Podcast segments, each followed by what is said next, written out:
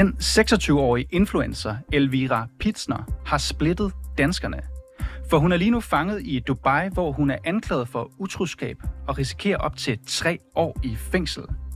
Men der er dem, som mener, at Elvira Pitzner selv er udenom det, når hun har valgt at bo og gifte sig i Dubai, hvor der i øvrigt gælder andre love og regler for blandt andet utroskab. Og så er der dem, der mener, at hun hurtigst muligt skal have Danmarks hjælp og støtte til at blive udleveret sikkert tilbage til Danmark. Men er det en dansk forpligtelse at redde en ung influencer fra konsekvenserne af hendes egne frie valg?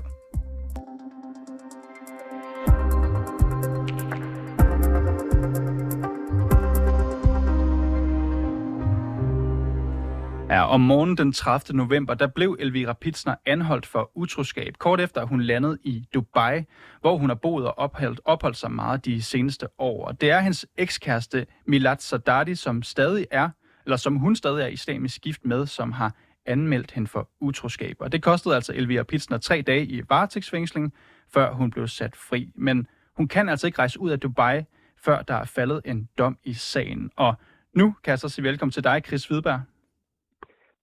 Hej. Chris, du er reklamemand, du er klummeskribent på Jyllandsposten. Og sagen her, den har jo næsten splittet danskerne i spørgsmålet om, hvor langt vi som land bør gå for at hjælpe Elvira Pitzner her. Du har blandet dig i den debat ved at skrive sådan her på din Facebook. Nu læser jeg lige op. Du skriver, der er mange mennesker, det er rigtig synd for. Hende her er ikke en af dem. Hvis man selv af egen fri vilje indgår i et islamisk ægteskab og flytter til et dekadent lorteland, velvidende hvad begge dele i yderste konsekvens indebærer, så er det svært at have sådan rigtig ondt af vedkommende. Mener du det her, Chris Hvidberg?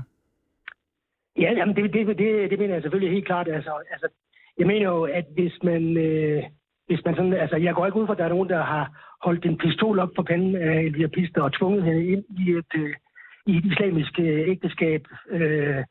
Og altså, man bør jo vide, hvis man indgår sådan et ægteskab der, jamen så ligger man så også under for en sharia-lov, og det skal man selvfølgelig have lov til at gøre. Det er jo det er op til en selv, men altså, det har jo også nogle konsekvenser, når man træffer sådan et valg der. Og så kan man også altså derudover sige, at hvis man så ovenikøbet altså har truffet det valg, og så derefter også vælger at rejse til Dubai, hvor man, jeg fornemmer, er voldsomt glad for den her selvsamme sharia-lov, så mener jeg, at så er man sådan rimelig meget skyld i den chokolade. Chris Hvidberg, det er en 26-årig kvinde, som oplever at blive varetægtsfængslet, altså anholdt, tilbageholdt i et fremmed land. Hun oplever også det her, man kunne læse gennem hendes forældre, der har fortalt at blive udsat for, hvad de kalder ydmygende ting, altså blive fortøjet, taget af, blive undersøgt i kropsåbninger. Altså, hvordan kan man ikke have sympati for den situation, hun står i, Elvira Pitzner? Altså, jeg synes jo, altså i det hele taget, altså det lyder voldsomt ubehageligt det der, og det vil jeg slet ikke tage fra hende, at selvfølgelig er det det. Altså, nu vil jeg så oplyse, at jeg jo selv har haft tarmkræft, så jeg har faktisk selv haft flere fingre op i numsen, end gennemsnitsdanskerne har. Så jeg ved, det er ubehageligt, det kan jeg skrive under på. Men altså, det er jo, når det er sagt, ikke, så altså, du kan jo opleve det samme i Københavns Lufthavn. Jeg vil også sige, at det her med, altså, jeg forstår, at de her 3 dage i varetægtsfængsel er selvfølgelig ikke på nogen slags måde behageligt, men jeg tænker, så er det vel strengt taget heller ikke værre. Altså uagtet, jeg anerkender, at det er ubehageligt, men så er det heller ikke værre. Altså hun er ikke dømt skyldig i noget endnu. Så jeg synes ikke, at det er ikke sådan, at tårerne triller ned af mine kender, når jeg læser. Men Chris, hvad betyder det så, at Danmark ifølge dig ikke skal gøre noget som helst for at forsøge at få Elvira Pitzner udleveret til Danmark?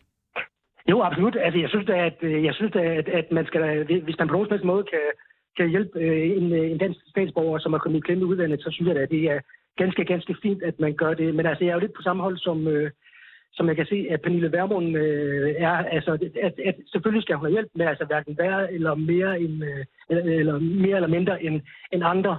Altså det der med at være en smuk, rig, ung influencer, det bør ikke betyde, at man så skal stille sig anderledes. Men hvad får dig til at tro, at hun bliver stillet anderledes, fordi hun har de attributter, som du beskriver der?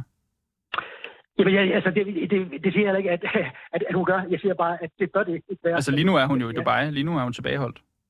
Ja. Ja, jeg bliver rigtig med. Men altså, jeg har ingen idé om, hvad der foregår, altså, og om der foregår noget bag linjen. Det kan godt være, at der foregår et eller andet med sådan uofficielle kanaler. Altså, og det har jeg intet imod, hvis det sker. Altså, hvis det er det, som er kutumen, når danske statsborger, de måske er havnet i England så på dag. Så by all means, det har jeg ikke det fjerneste imod. Men du siger det her, hvis man selv af egen fri vilje indgår i et islamisk ægteskab, flytter til et, du kalder det dekadent lorteland. Altså, siger du, at det her er hendes egen skyld? Ja, jeg tænker, der er ikke nogen, der, som jeg sagde før, der er ikke nogen, der har sat en pistol op på panden af hende og tvunget hende til at blive gift og tvunget hende til at tage til Dubai, tænker jeg. Hvad med at skylden på det land, som mener, at utroskab det bør straffes med fængsel? Jamen, det er jo en fuldstændig horribel lov, altså, og det er jo alle sammen det enige om, og der er jo masser af forfærdelige regler og lov i det her dekadent lorteland, men altså, nu er det nu engang den lov, der er der. Og på samme måde, som vi også i Danmark egentlig gerne ser, at udlændinge følger dansk lov, så altså... Så kan jeg på sin vis, uanset hvor forfærdelige lovene så er i Dubai, så kan jeg måske godt forstå, at man gerne vil have, at folk, som rejser ind i landet, også overholder de love, som landet nu har. Mm. Altså selvom sagen om Elvira Pilsner, den ikke som sådan er af klassisk politisk karakter, ja, så valgte justitsminister Peter Hummelgaard fra Socialdemokratiet alligevel at nævne den for den emiratiske justitsminister for nylig, med henblik på at få Elvira Pilsner udleveret. Peter Hummelgaard, han sagde bagefter, at samtalen, den virkede nyttig. Chris Vedberg, hvad tænker du om, at justitsministeren på den måde er inde i den her konkrete sag nu?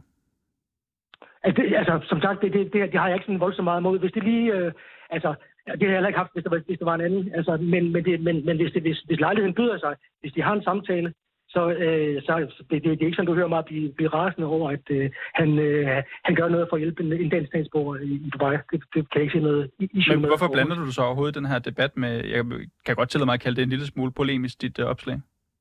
Bestemt. Men det gør jeg, fordi at, jeg synes, at jeg har oplevet en ting, som og det er jo særligt i hvert fald hos Ekstrabladet, måske i virkeligheden også lidt BT, og det er, at de ligesom kører de her det, jeg kalder sådan en synd for historier. Altså, den konkrete artikel, som jeg får ledet til at skrive det her opslag fra, på Facebook, handlede om, at Elvira Pilsner selv skulle betale de udgifter, der var i forbindelse med hendes ophold i Dubai. Altså, og vinklingen var sådan lidt, det er lidt synd for Elvira Pilsner.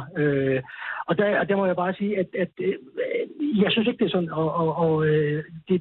Jeg forstår heller ikke den her, hvorfor... Altså, hvem i alverden skulle ellers betale for Elviras ophold i Dubai? Altså, mener du, at der er en grænse for, hvor langt Danmark skal gå for Elvira Pilsners sag? Du siger, det ikke rigtig er synd for hende. Nej, det er bestemt ikke synd for hende. Men altså, det er svært for mig at sætte sådan en konkret grænse altså, for, hvornår det bliver for meget. Altså, det er klart, at hvis det bliver sådan en 50-mands delegation, som rejser til Dubai fra Udenrigsministeriet, så er vi over grænsen, ikke? Men det er jo... Altså, jeg har det bare sådan, at hvis man gør det, man normalt ellers plejer at gøre, når der er danskere i udlandet, som er kommet i klemme, så synes jeg, det er helt fint, hvis man har samme procedurer her, både officielt og uofficielt her i Elvira Pilsners tilfælde. Chris Vedberg, handler det her kun om, at hun er influencer? At du bliver irriteret over det? Nej, overhovedet ikke. Nej. Altså, jeg vil have haft det fuldstændig på samme måde, som uanset hvem det var. Altså, hvis folk begår dumheder... som man nærmest kunne have sagt sig selv, altså ville få led en ret negativ konsekvens, så vil jeg til hver tid synes, at det er folks egen skyld. Chris Vedberg, reklamemand og klummeskribent på Jyllandsposten. Tusind tak, fordi du kunne være med her i programmet i dag. Det var det, takker. Hej igen. Og tak, fordi du lyttede med til Reporterne. Hvis du har noget, som vi skal undersøge, eller hvis du bare har ris eller ros, så kan du altid skrive til os på reporterne@247.dk. Bag den her udsendelse var Rassan El Nakib. Mit navn det er Niels Frederik Rikkers. Alexander Brøndum han producerer, og Simon Renberg er redaktør.